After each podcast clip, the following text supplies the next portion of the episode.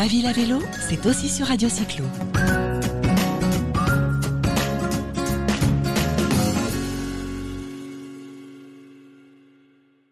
Bonjour à tous les auditeurs et bonne année à tous.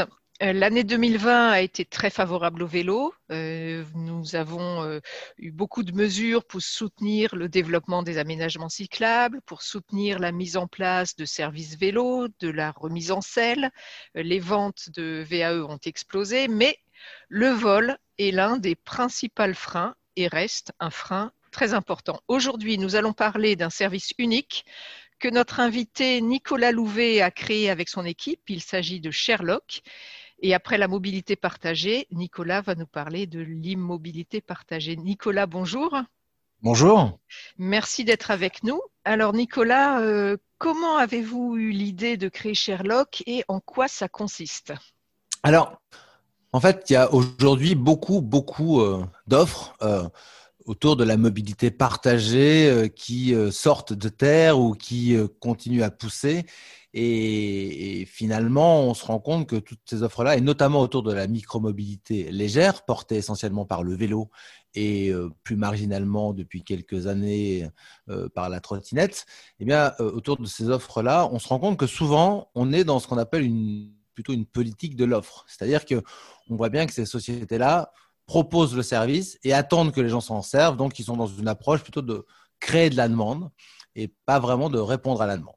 Et en même temps, autour de la mobilité euh, partagée, puisque tout le monde dit qu'il faut investir dans la mobilité partagée, parce qu'on est dans la chère économie, donc c'est la chère mobility, on s'est rendu compte qu'il y avait un phénomène émergent que peu de gens avaient identifié, qui était notamment dans la micromobilité légère, le retour à la possession. C'est-à-dire que euh, les gens, finalement, ils préfèrent avoir leur vélo que de le partager. Alors, pour trois raisons essentielles. Hein. La première raison, c'est parce que quand c'est le vôtre, bah, vous l'avez tout le temps. Hein. C'est la différence avec euh, un vélo que vous partagez, vous n'êtes pas sûr de l'avoir. La deuxième raison, c'est que quand c'est votre vélo, bah, physiquement, il vous correspond davantage. Et la troisième raison, c'est que comme tout objet, il y a toujours un peu un attachement, euh, même à une voiture, on est attaché à sa titine, comme on dit, bah, à son vélo aussi, on est attaché, qui, qui coûte 30 euros ou, ou 2000 euros, bah, on a un attachement à l'objet. Et puis, surtout autour de la micromobilité légère, finalement, euh, partager un vélo, quand il n'est pas subventionné par la collectivité, euh, tels euh, les services de vélo en libre service comme Vélib, Vélov et tous leurs avatars, qui sont subventionnés par, par, par, de l'investissement public, bah ça coûte, quand c'est privé, ça coûte assez cher. Un trajet en trottinette, c'est 4 euros par mois. Et donc, quand vous avez une trottinette à l'achat euh, qui coûte entre 300 et 400 euros, vous avez mieux fait d'en acheter une euh, que de le partager. Pareil pour le vélo. Donc, euh, on s'est rendu compte de ce phénomène de retour à la possession, mais en même temps, les gens, ils étaient bloqués parce que dans les centres urbains de nos grandes agglomérations, le baron Haussmann et ses amis n'avaient pas pensé à un, enjeu fondamental, c'est le local vélo. Hein. Donc, euh, en fait, euh, on a restructuré nos vies, mais pas autour du vélo. Et forcément, aujourd'hui, pour ranger son, vélo, c'est compliqué. Euh, c'est au milieu un local poussette et très souvent, ça devient un local poubelle. Et donc, on ne peut plus ranger son vélo. Et c'est vrai un peu partout. Donc, on s'est dit, il faut trouver une solution pour résoudre ce problème de l'encombrement et donc du vol, parce que si on ne peut pas le rentrer chez soi, qu'on le laisse dehors, cet objet, bah, souvent, il se fait voler. Du moins, on pense qu'il va se faire voler. Parce qu'il y a du vol, c'est vrai, euh, mais euh, ils ne se font pas voler tant que ça. Trop, certainement, mais c'est un, vrai frein d'usage. Et donc, il fallait réfléchir à ça. Et en même temps que le, on avait observé ce phénomène de, émergent du retour à la possession, euh, ce besoin de stationnement, on voyait aussi que dans les villes, il commençait à y avoir un peu une anarchie du stationnement des vélos personnels et individuels parce que même quand on veut les accrocher à une poubelle, il y a une tension parce qu'il y a déjà trois vélos qui sont accrochés. On s'est dit qu'il fallait trouver quelque chose et on a vu que dans les villes, il y avait un mobilier euh, urbain dormant partout qui s'appelait le potelet. Vous savez, ces petits objets qui bordent les trottoirs et qui empêchent les voitures de stationner sur le trottoir. Et en fait, ces potelets-là, c'est un peu un actif dormant sur lequel on ne peut pas s'accrocher parce que si on accroche un vélo, bah, c'est facile de le soulever et de partir avec. Et on s'est dit, si on les transformait en, stationnement sécurisé vélo. Voilà comment est partie euh, l'idée euh, initiale de, Sherlock, faire que tous ces potelets qu'on retrouve dans à peu près toutes les villes de France, euh, mais aussi à l'étranger, puisse être un, objet partenaire euh, sans beaucoup d'investissement de la collectivité, voire aucun, euh, parce qu'il n'y avait pas de génie civil à rajouter, euh, pour proposer un maillage très fin pour un stationnement sécurisé du vélo. Il fallait juste inventer un cadenas qui allait s'accrocher à ces potelets. Donc, pour, pour repréciser un peu finalement le, process client et, la solution telle qu'elle fonctionne, donc vous avez équipé ce potelet euh, d'un antivol euh, connecté et euh, l'usager donc va pouvoir l'utiliser. Vous pourriez nous, en dire plus, un petit peu le décrire le, processus? Voilà. Alors en fait, en gros, Sherlock, Sherlock comme Sherlock Holmes, hein, notre, notre meilleur euh, grâce à lui, on retrouve toujours son vélo. Hein. Mais Sherlock, qui s'écrit S-H-A-R-E comme partage et log comme cadenas. Hein. Donc Sherlock, c'est quoi? C'est trois choses. C'est d'abord un cadenas qui s'accroche à 95% de tous les potelets, euh, euh, qui s'adapte et qui s'accroche à tous les potelets avec un enjeu fondamental qui était de ne pas dénaturer l'usage du potelet, savoir le potelet continue à être un objet qui empêche les voitures de se garer sur le trottoir et aussi à ne pas détériorer l'objet. C'est-à-dire qu'on a donc breveté le système pour qu'il y ait un système d'accroche, mais il n'y a ni collage ni perçage. C'est-à-dire qu'on peut les monter et les démonter, il n'y a jamais de traces qui restent après sur le, sur le, sur le potelet. Et euh, nous, on les monte et on les démonte en moins de 5 minutes à chaque fois. Deuxième, euh, deuxième, deuxième particularité de ce cadenas, comme vous l'avez dit, il est connecté. Ça veut dire que nous, on sait toujours s'il est utilisé ou pas utilisé. Et euh, euh, comment ça fonctionne après pour l'usager? Bah, L'usager, il a une application et euh, il ouvre son application, il voit toute l'infrastructure, tout le réseau de cadenas dans sa ville. Et euh, quand il décide d'aller euh, au travail, au restaurant, chez un ami dîner, il a juste à partir en regardant où il y a des cadenas à côté. Il le réserve ou pas, hein, mais le mieux c'est de le réserver comme ça il est sûr de l'avoir à destination. Et il arrive et quand il arrive devant son, son Sherlock, il ouvre son application, il déloque et il met son vélo, il le raccroche avec son U et il le reloque et il prend une photo et il est parti. Ça, c'est le premier objet. Euh, donc, premier point, un cadenas connecté. Deuxième point, une application. Et troisième point, important, euh, comme euh, euh, les gens ont aussi peur du vol. Comme il est connecté ce canal, s'il y a une tentative de vol, on reçoit immédiatement une alerte quand on est usager. On est en train d'essayer de voler votre canard ou on suppose qu'il y a une possibilité. Ça vous permet de sortir la tête du restaurant pour savoir si quelqu'un essaye de le voler.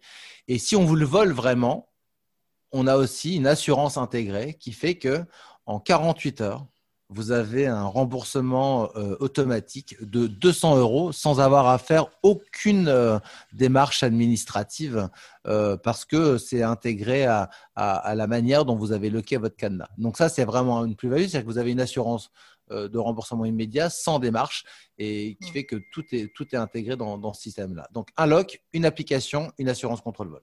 Alors, quel est dans ce cas-là votre modèle économique? Est-ce que vous travaillez avec les collectivités et vous essayez de leur, facturer un service ou est-ce que vous facturez uniquement à, l'adhérent, euh, à l'usager? Donc, euh, comment, vous avez défini votre, modèle économique? Alors, il y, a, deux approches. Il y a une approche en B2C et une approche en B2B. Alors, je vais d'abord vous présenter celle qui est en B2C. Donc, vous l'avez compris, l'idée, c'est qu'on va occuper l'espace public.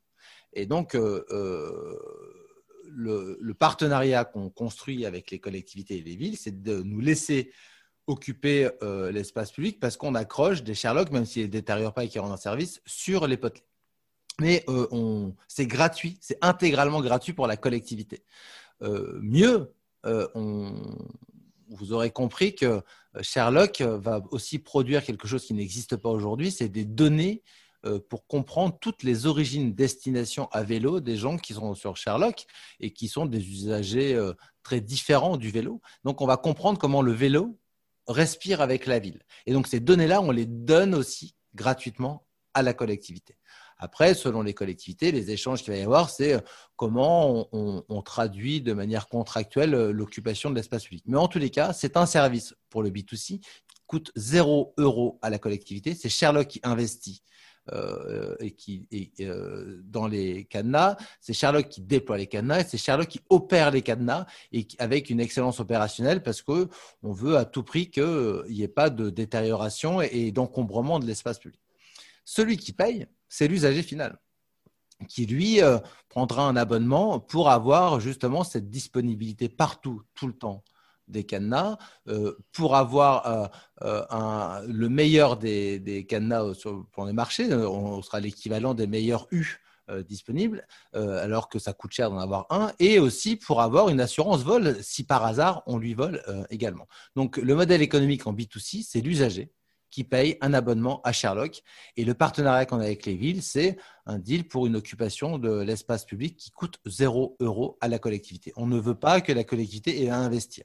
C'est ça euh, l'approche première du, du modèle économique en B2C. Alors, vous avez choisi un premier territoire Rouen. Euh, vous allez donc commencer votre déploiement et si je comprends bien, c'est une cible très importante pour vous qui est, je dirais, euh, à la bonne taille et qui a des atouts euh, très intéressants pour déployer cette innovation. Oui, alors Rouen, pourquoi? En fait, on aurait pu aller dans d'autres villes pour, pour, pour faire un, un déploiement, une expérimentation en situation réelle. Mais Rouen est intéressant à, deux niveaux. Euh, c'est une ville très innovante en matière de, mobilité, qui teste beaucoup de choses, qui est en avance. Et d'ailleurs, euh, TIGA, un territoire d'innovation euh, sélectionné par l'État, c'est là aussi où on a testé pour la première fois, alors sur un autre sujet, hein, des véhicules autonomes en, en, circuit totalement ouvert. ils vont très loin sur plein de sujets innovants. Et donc, pour ça, c'était une ville intéressante pour nous parce que forcément, Sherlock, même si ça paraît évident d'avoir un stationnement sécurisé, c'est différent, c'est innovant et c'était bien d'arriver sur un territoire où euh, l'innovation en termes de mobilité était accueillie euh, euh, très volontairement. Et le deuxième sujet pour nous, c'est une ville à la bonne taille pour démarrer. Parce que si on démarre dans une grosse, grosse ville, là, en fait, l'expérimentation, elle permet de, corriger les, derniers, les dernières améliorations en termes d'expérience usagée, euh, de, faire attention à ce que tout fonctionne bien. Et donc, euh, si vous allez sur un territoire trop gros, euh, il y a plus de risques à bien cadrer l'expérimentation. Donc, en fait, il avait la bonne taille, le territoire de la, métropole Rouen-Normandie pour démarrer l'expérimentation. Et en plus, c'était une opportunité parce que c'est euh, euh, une métropole reconnue comme un territoire d'innovation en termes de mobilité. Alors juste une petite question annexe. Tout à l'heure, vous avez mentionné donc l'immobilité partagée, le fait que euh, aujourd'hui la mobilité partagée c'était le vélo, mais aussi la trottinette. votre solution est adaptée au vélo. Du coup, vous allez peut-être également la proposer pour les trottinettes, enfin pour une solution trottinette? Alors, vous avez raison, notre, euh, notre cadenas, il fonctionne pour les vélos et pour les trottinettes. Mais dans les études qu'on a pu mener, en fait, 85% des gens qui vont être intéressés, et c'est légitime, ça ressemble aussi au marché, c'est des gens, euh, des personnes qui font du vélo plus que des personnes qui font de la trottinette. Pour deux raisons, parce que euh, déjà la trottinette, elle, elle est moins encombrante que le vélo, on peut la mettre dans son bureau et dans sa chambre. Mais quand même, il y a des tas de gens qui veulent pouvoir la garer pour d'autres types de déplacements quand ils vont au restaurant ou au dîner chez des amis, leur trottinette, euh, ou chez un client. Euh, donc, c'est ouvert aux deux, mais je dirais que c'est là où euh, ça fait un, lien avec le, le, B2B, par exemple. Je dirais qu'il y a dans, certains, dans certaines villes ou dans certains pays, euh, comme la Suisse, où la trottinette en free floating n'est pas acceptée aujourd'hui, eh ben, il y a dans ces villes-là, il y a des opérateurs, je ne citerai pas leur nom, mais qui nous ont approchés parce qu'ils disent bah, Tiens, moi, j'aimerais bien aller sur tel territoire et peut-être que si j'avais des Sherlock, la ville accepterait parce que l'intérêt du Sherlock, c'est que ça résout aussi le stationnement anarchique. C'est bien rangé au bon endroit et en plus, ça sécurise pour l'opérateur de free floating le fait que la trottinette, euh, elle peut pas être volée et jetée euh, dans la Seine ou autre aussi. Donc, il peut y avoir ça, mais la priorité, c'est quand même le vélo personnel. Ça ne veut pas dire que demain, il n'y aura pas euh, des partenariats ou du B2B aussi avec ces opérateurs en, free floating. Et ça ne veut pas non plus dire qu'on s'interdit de laisser le, très vite le Sherlock ouvert à, des trottinettes personnelles et individuelles parce que ça fonctionne aussi de la même manière. Alors justement, vous, avez devancé ma, question, c'est-à-dire qu'en fait, euh, là, effectivement, vous vous adressez euh, à l'usager euh, en tant qu'individu, mais le partenariat avec des opérateurs en free floating est tout à fait envisageable, vélo ou trottinette, et du coup, votre solution pourrait même être une alternative à la station, de non pas de recharge, mais d'accroche, qui reste volumineuse. Oui, oui, c'est un vrai sujet. Euh, c'est-à-dire que, alors, pour le décliner, donc là, on parle des opérateurs de trottinettes en free floating et de vélos en free floating, parce que moi, j'ai toujours dit que l'avenir de la trottinette, c'était le vélo.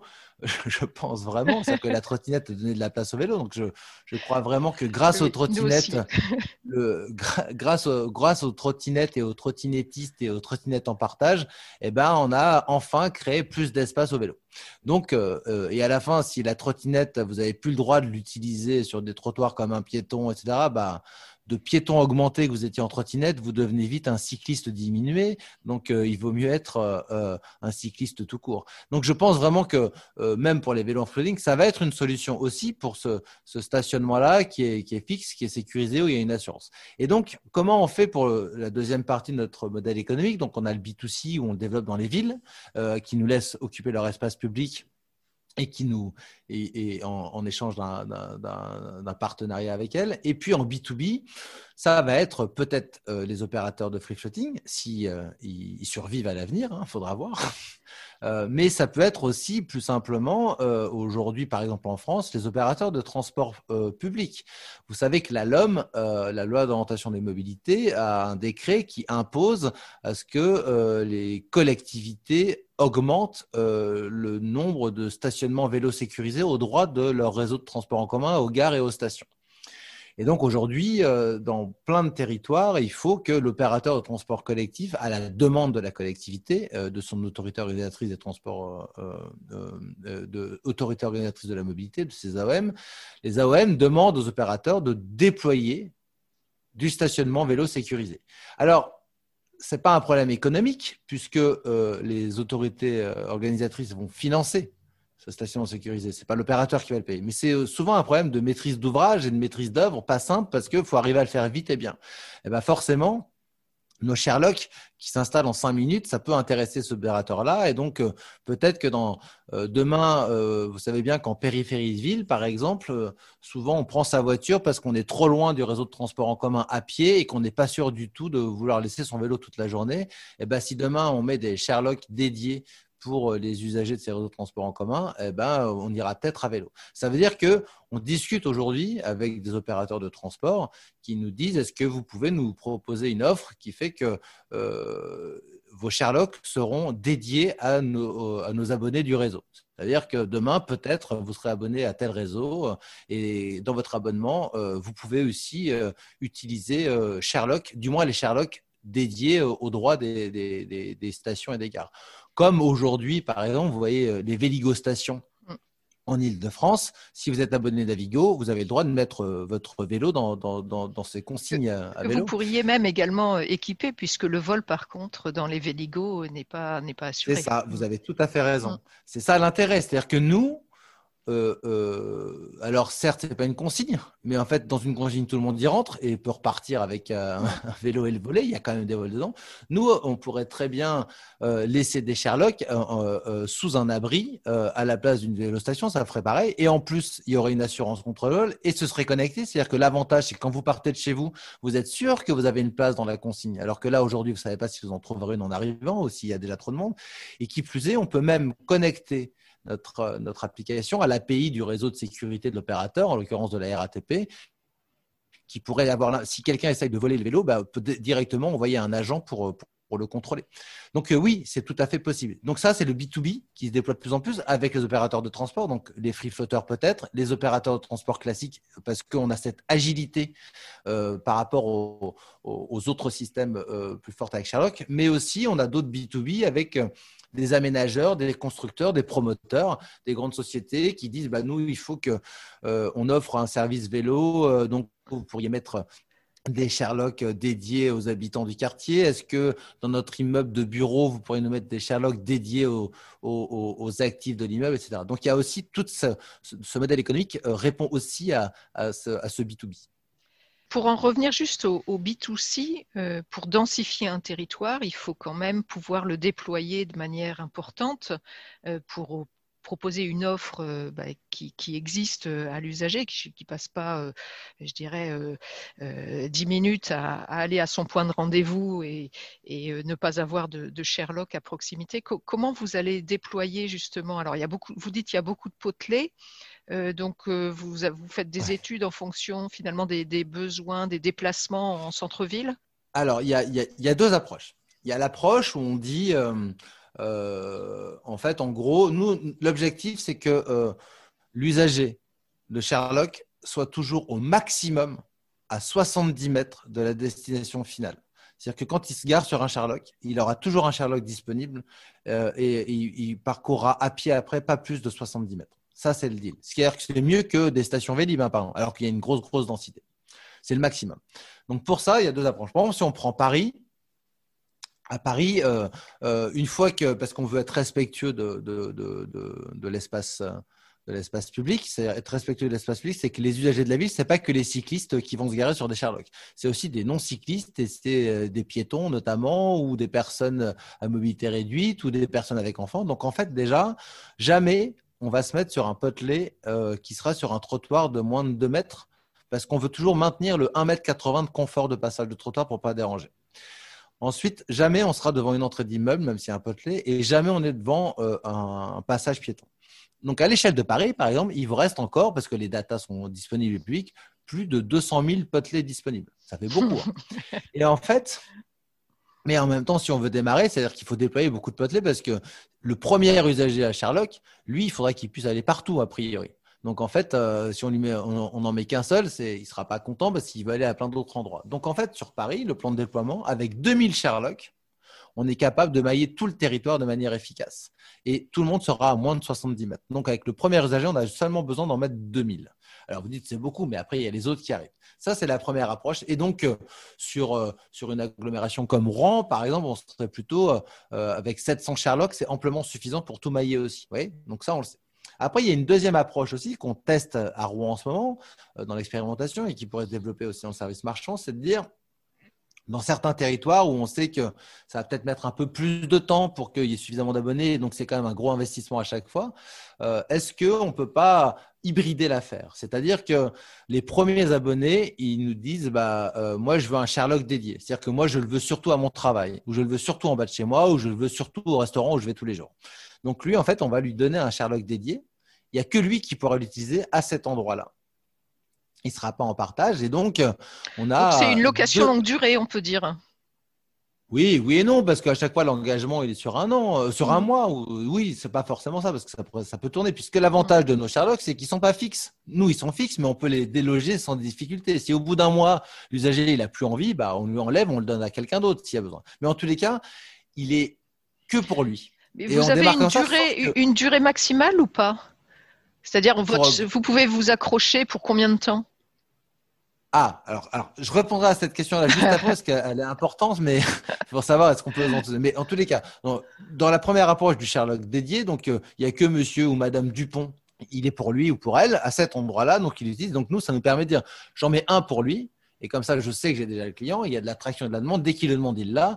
Et donc, en fait, on fera euh, deux tiers, un tiers. C'est-à-dire que vous auriez euh, deux tiers de Sherlock dédiés au début et un tiers de Sherlock ouvert. C'est-à-dire que vous, aurez votre Sherlock à vous et vous aurez aussi une série de Sherlock en partage entre tous les Sherlockers.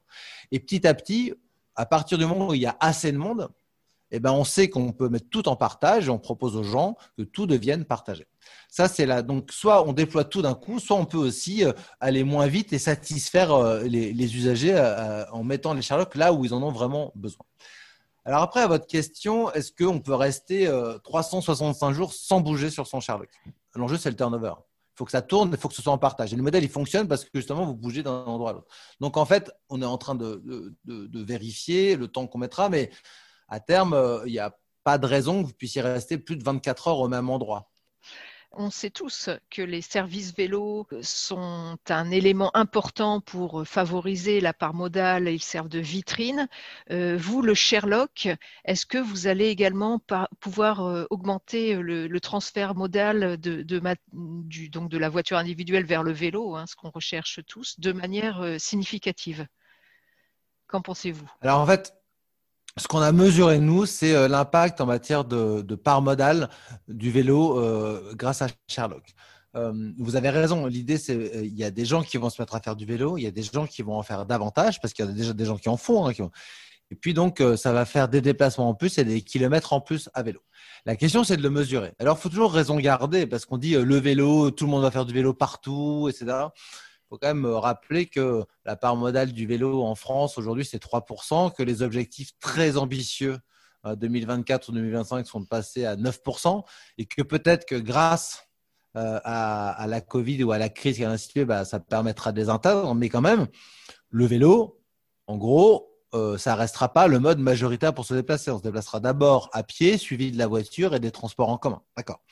Sur ce, on a quand même voulu mesurer ce que c'était que la part modale du vélo. Ce qui est intéressant, c'est de, se rappeler que euh, on est dans des parts modales qui sont entre 1 et, et, et 4% pour la plupart des villes. Pour quelques villes au-delà de 5%, et puis pour euh, une ville euh, autour des 10% depuis très longtemps, euh, qui est Strasbourg. Alors, par exemple, si vous prenez Paris, où j'ai les chiffres en tête, vous prenez les données les dernières les plus fiables qui sont le GT mais qui datent de 2010, mais c'est juste pour comparer. Donc en 2010, la part modale a été de 3, vélo a été de 3%. C'est-à-dire que sur 100% des déplacements réalisés, il y en avait seulement 3% qui étaient réalisés à vélo. Euh, en 2010. Euh, et il y avait déjà Vélib. Et Vélib, sur ces 3%, ça tirait 0,8% de déplacement à vélo. C'est-à-dire que vous avez 20 000 Vélib qui tirent que 0,8% de déplacement à vélo et ça coûte de l'argent. Ça ne veut pas dire qu'il ne faut pas le faire, mais ça coûte beaucoup d'argent à la collectivité.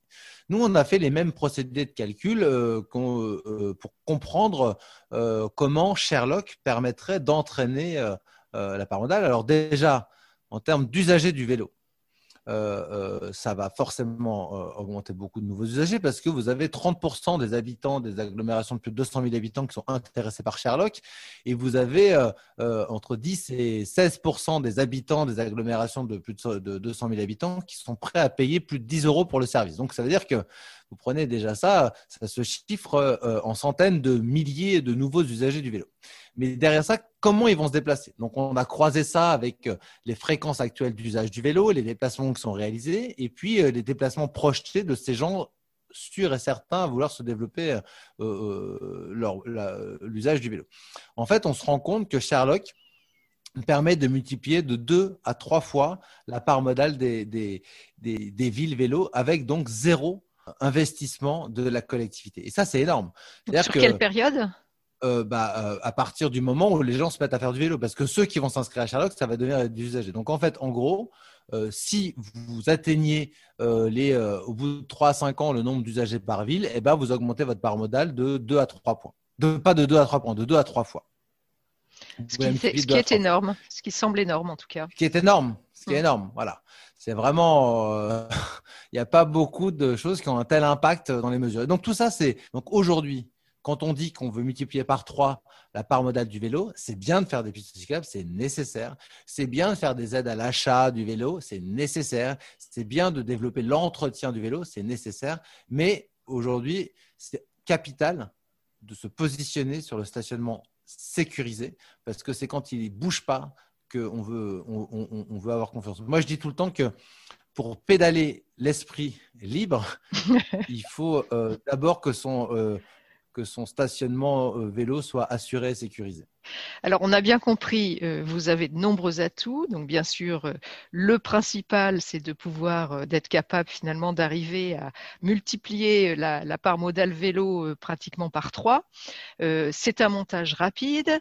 vous allez offrir les données à la collectivité. Vous allez également proposer une assurance. Le vol, bon, on va dire qu'il est quasi nul, mais ça, vous pouvez nous en dire un mot. Mais surtout, quand vous dites l'encombrement et le vol, c'est universel. Alors, ne craignez-vous pas d'être rapidement copié, euh, même avec un brevet. Alors, ça c'est intéressant par rapport à ce que je disais dans l'introduction, c'est que souvent les nouvelles offres de mobilité, euh, euh, elles, elle sous-estime le fait que la mobilité, c'est très compliqué. Et donc, en fait, le problème de toutes ces startups qui se déploient aujourd'hui, c'est que ce qui marche à New York, ça peut marcher à Charleville-Mézières, mais ça marchera peut-être pas à Paris, ou ce qui marche à Lyon, ça peut marcher à Nantes, mais ça marchera peut-être pas à Marseille. Et donc, l'enjeu de toutes ces nouvelles sociétés, c'est la réplicabilité de leur modèle. Nous, en fait, ce qui est intéressant, euh, euh, c'est que euh, le vol, c'est universel. Il y a, le seul endroit où on vole pas des vélos dans le monde, c'est à Tokyo et encore euh, seulement dans l'ensemble de, de, Tokyo.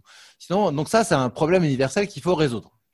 Et deuxièmement, euh, le stationnement sécurisé dans les centres urbains, c'est aussi un problème universel parce que on n'a pas beaucoup d'espace et euh, c'est compliqué et on ne sait pas bien l'assurer. Donc en fait, on sait que c'est pour ça que ça va marcher et qu'on a déjà autant de traction. Alors après, vous avez raison, puisque c'est, ça paraît évident, c'est toujours pareil, pourquoi personne n'y a pensé avant Eh ben, on va être copié.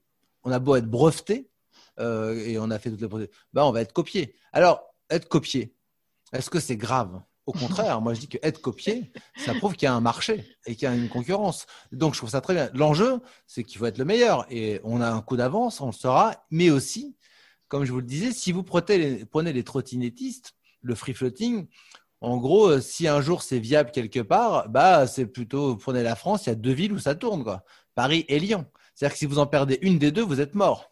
Alors que Sherlock, rien qu'en France, il y a 25 villes qui sont déjà euh, euh, en attente euh, d'une solution comme ça là et sur laquelle ça marchera. Donc si on perd une ville, eh ben, on en aura une autre. Donc le, marché est beaucoup plus large et beaucoup plus homogène. Mais c'est vrai, il n'y a pas de raison qu'on ne soit pas copié, mais c'est plutôt bon signe. Et je vous assure que les investisseurs, ils voient ça aussi d'un bon oeil de savoir qu'on va être copié. Très bien. Bah, écoutez, nous, en tous les cas, on va vous attendre. Un, juste encore un petit mot par rapport à Sherlock, donc la société. Euh, vous avez été créé donc il y a quelques mois, finalement en juin, je crois, de, enfin de l'an dernier. Euh, vous, vous, procédez de quelle manière? Là, vous avez une levée de fonds en cours. Enfin, quel est votre développement Alors, en fait, donc euh, la société existe depuis mai 2019, mai 2020, pardon. Donc, euh, ça fait six gros mois. En six mois, on a inventé un canal qui n'existait pas, on a développé une app euh, et on a un, premier déploiement sur le territoire de Rouen. Hein, euh, depuis, depuis hier, les Sherlock sont sur, sont sur Rouen avec des usagers. Donc, ça va très vite. Comment on a fait? Eh ben, On a déjà fait une première levée de près d'un million d'euros et là, on fait un deuxième tour pour, pour continuer la levée actuellement avec des nouveaux investisseurs. Eh bien, écoutez, très bien. Euh, on vous attend avec impatience. Euh, on espère surtout que votre expérimentation euh, se déroule très bien à Rouen et puis que vous puissiez répliquer le, ce type de projet bah, partout en France. Et vous êtes les bienvenus pour nous reparler de, des résultats d'ici ah, bah quelques mois. Avec un très très grand plaisir. Merci de m'avoir invité et de, de, nous suivre dans cette belle aventure dont on est persuadé on parlera très longtemps. Eh bien, merci de, de votre analyse aussi du marché. Merci. À très bientôt, Nicolas. À bientôt.